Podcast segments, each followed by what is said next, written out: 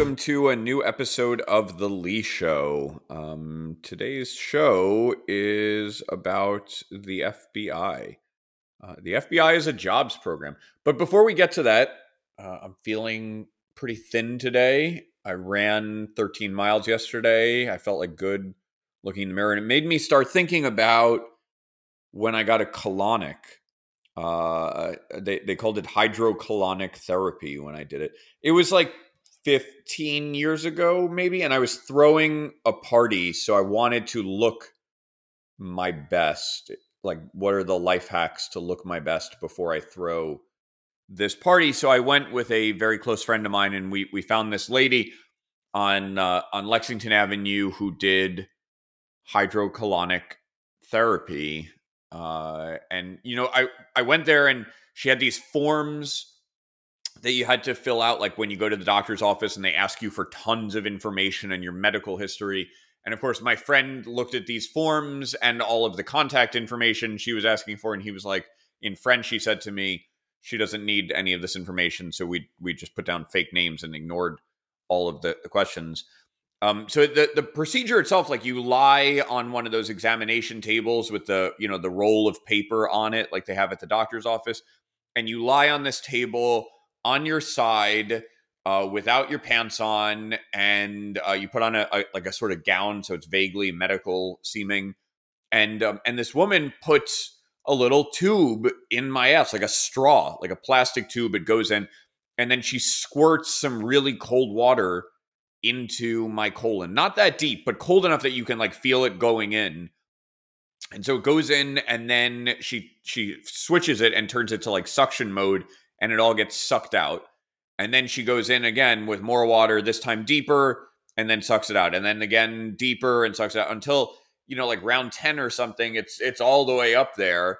And the whole time she would ask me these questions while she was doing it. She'd be like, Do you eat a lot of fish? And no matter what I said, she would go, I could tell. Like if I told her I ate fish five meals a day, she'd go, I could tell. But also, if I said, I never eat fish, she would say the same thing. She'd be, Do you drink a lot of alcohol? And I said, No, I don't drink at all. And she goes, I could tell. Anyways, at the end of like, I don't know, around 10 or 12 or something, she sucks everything out. And then there's a, a toilet in the corner of this little examination room. And she goes, Hold tight and run to toilet. So I did that. And then you just, you know, you spray out whatever water is in there and make a big mess. Uh, so, anyways, I, I I don't think it made any difference uh, at all. I don't think I looked thinner. To me, this was a procedure you would do. Maybe it's beneficial if you're like a runway model and and somehow losing that extra quarter pound is good right before you go down the runway. Although maybe you have like some extra bloat from the water. I'm not sure, but I, I don't think it did anything that wouldn't happen on its own within 24 hours. So I, I would say colonics are are distinctly overrated. Um, but anyways, as long as we're on the topic of um, of, of pieces of shit, I thought it would be uh, helpful to talk about the FBI and a variety of government law enforcement uh, uh, um, groups in the United States I um I was thinking a lot about the January 6th riots. Um you know, I think the liberal media has tried their best to brand this as an insurrection. It really wasn't. It was like a bunch of yahoos who went into the Capitol building. And I'm sure it was scary for some people at that moment. But that's all it was. This was not an insurrection the entire government was not threatened by this. The United States government was not overthrown by this. And yet, I have two major questions coming out of it. The first is to what extent did the FBI have knowledge of this before it happened? And the reason I ask this is that number one, a number of the leaders of the three key groups at the center of this investigation have not been indicted. Right? The the groups were the Oath Keepers, the Three Percenters, and the Proud Boys. And their leadership has not been indicted. The low level protesters have been aggressively charged with major felonies. They've been held without bail, but no one at the top has been indicted. How come? The next question I'd ask is what did the FBI know in advance? For years now, we have been told that the gravest threat to domestic security is these domestic terrorists, these white nationalists, domestic extremists. We've been told over and over in unison that that is the biggest menace to the United States, that the, the, the worst threat is domestic, it is not international. That's what we've been told. These far white, far, excuse me, far right white supremacist groups are the greatest safety. To me, I read that as they are trying to justify the current domestic war on terror that they've already spent billions on in military spending, that they've intensified domestic surveillance. And so the Pentagon needs a narrative of who they're fighting against and why they're doing it. Why? Because the entire infrastructure of the Pentagon and the FBI is a jobs program. That's what it is. So there needs to be a thing they can point to, a boogeyman to say, this is a big deal. We got to do something about this. We need more jobs. We need more agents because this is a big threat. So we've been told for years that the number one threat is domestic terrorism. So I'd query if that's the case, wouldn't you think that the FBI would have figured out how to get some undercover agents into these groups? Right? If we have tens of thousands or hundreds of thousands of people in these law enforcement groups and they're saying the biggest threat is X, okay, you would think they have some undercover agents there. You'd think they would have figured this out.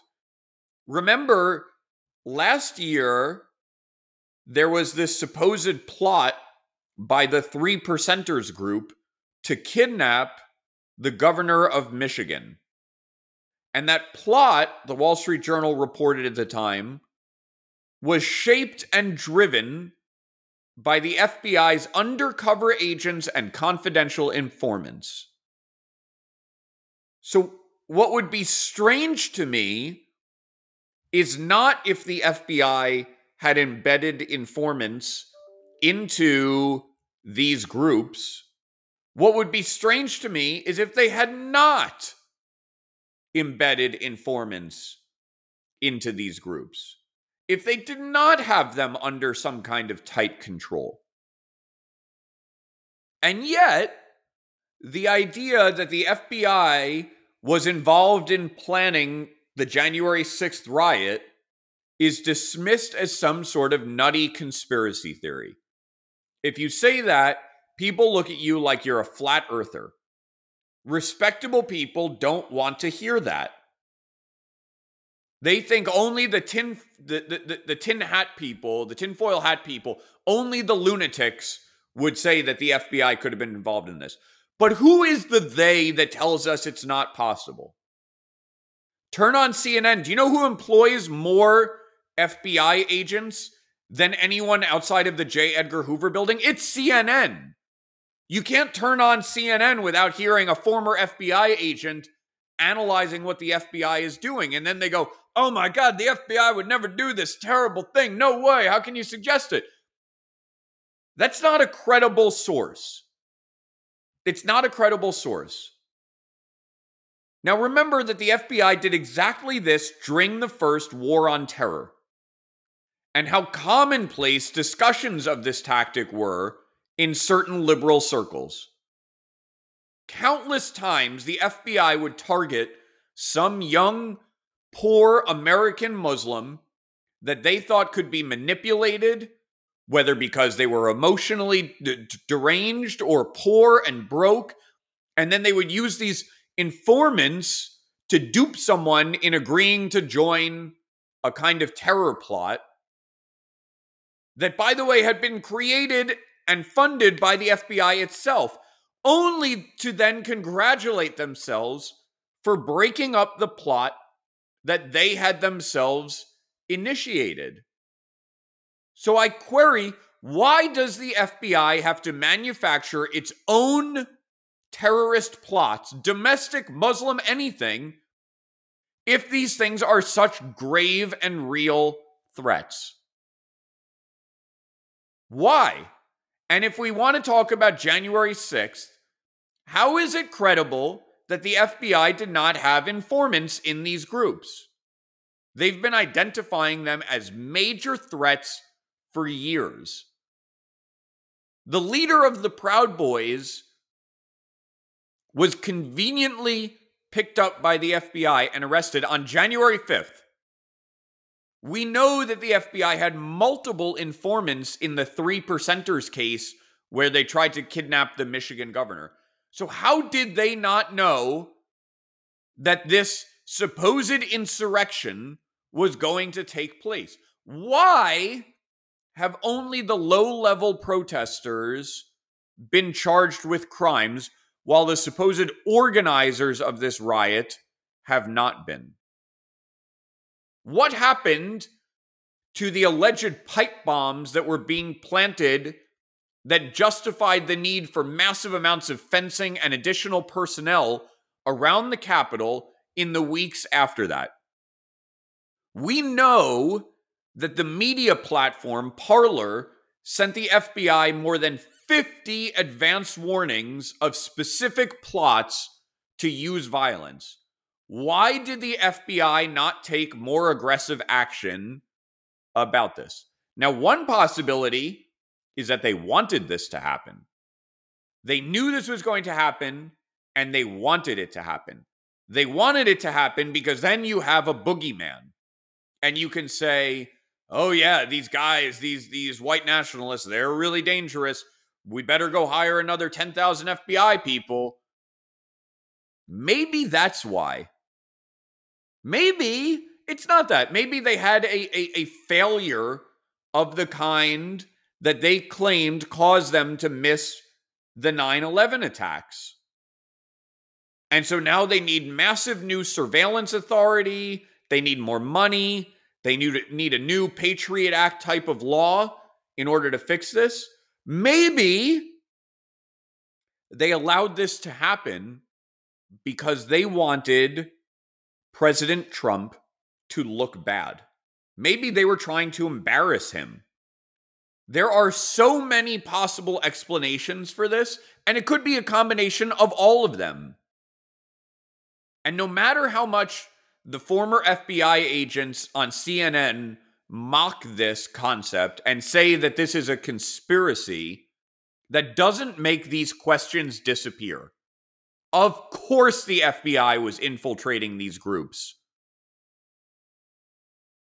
We need answers. And it is not just fringe lunatic conspiracy theorists who want these questions answered. Now, let's shift gears for a second. Because the, the next question I want to ask is the Capitol Police is the group that was meant to protect the Capitol building. And they announced last week a huge plan to expand their operations.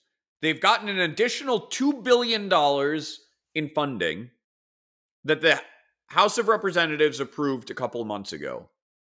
And they intend now, for the first time ever, to create a permanent presence outside of the Capitol. They're opening offices in California, in Florida. They say that th- this is this is the acting chief of the Capitol Police named Yogananda Pittman said that they are going to quote create a pivot towards an intelligence based protective agency.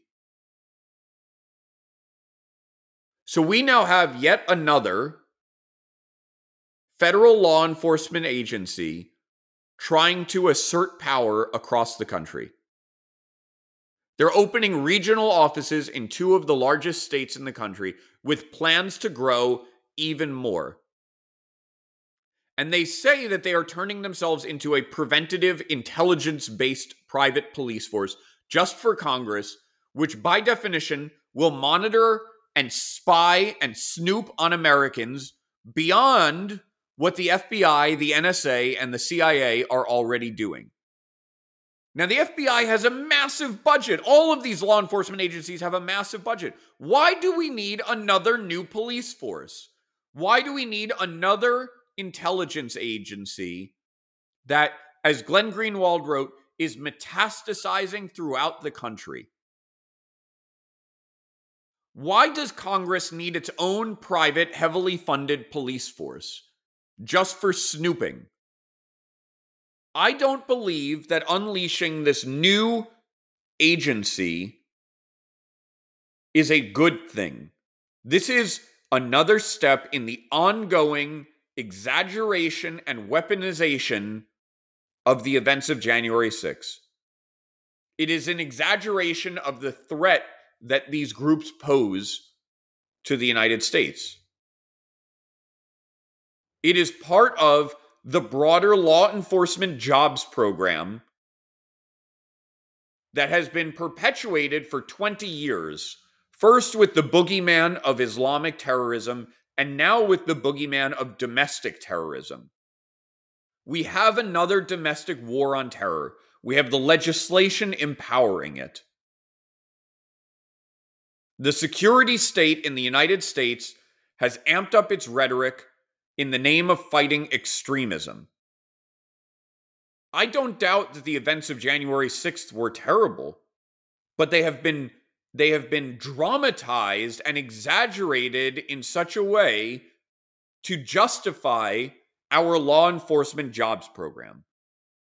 And by the way, let's not forget that when Congress voted on the funding for these new Capitol police officers, it went on strictly party lines, and it was AOC who, for years, has been chanting defund the police and who had the chance to block this. Her vote mattered, and she chose not to. That seems pretty damn hypocritical to me. Let's turn our attention to the testimony from General Milley in Congress recently. General Milley said, What is it that caused thousands of people to assault this building and try to overturn the Constitution of the United States of America? What caused that? I want to find that out. I want to maintain an open mind here, and I do want to analyze it. Now, this testimony got a lot of attention. It got a lot of attention because General Milley talked about the importance of understanding white rage. He seemed very woke in his testimony. Here is a senior general in the United States, and he sounded woke. Now, the post World War II structure of the US military has been one of endless war. It's a jobs program.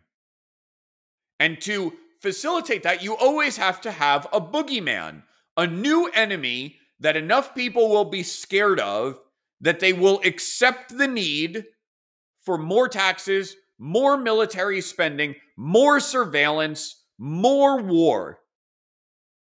I'm sick of it.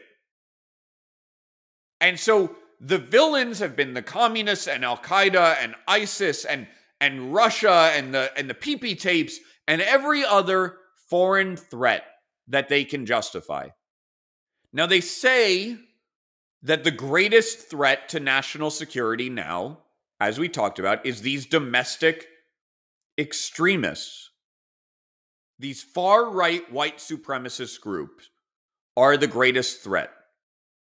And so, to justify this domestic war on terror, they're spending billions and doing more surveillance. And the Pentagon has to justify this narrative. So when General Milley talks about white rage, I don't see it as, wow, this guy is so woke. I see it as he is saying, I want to understand the enemy so that we can spend money fighting the enemy. And the enemy, by the way, is some white guy in Idaho. And if those those white supremacist groups are small in number or weak and isolated, it's hard to justify spending billions fighting them. The threat from them has to be perceived as severe and systemic. And that's what he was justifying. He was giving us the same military dogma that we've heard for years. So, like I said, it's a jobs program. I'm sick of it. And it's time for us to get some answers about why the FBI did not stop the riots on January 6th. With that, I'm Lee Bressler. This has been another episode of The Lee Show. Looking forward to rejoining you again soon.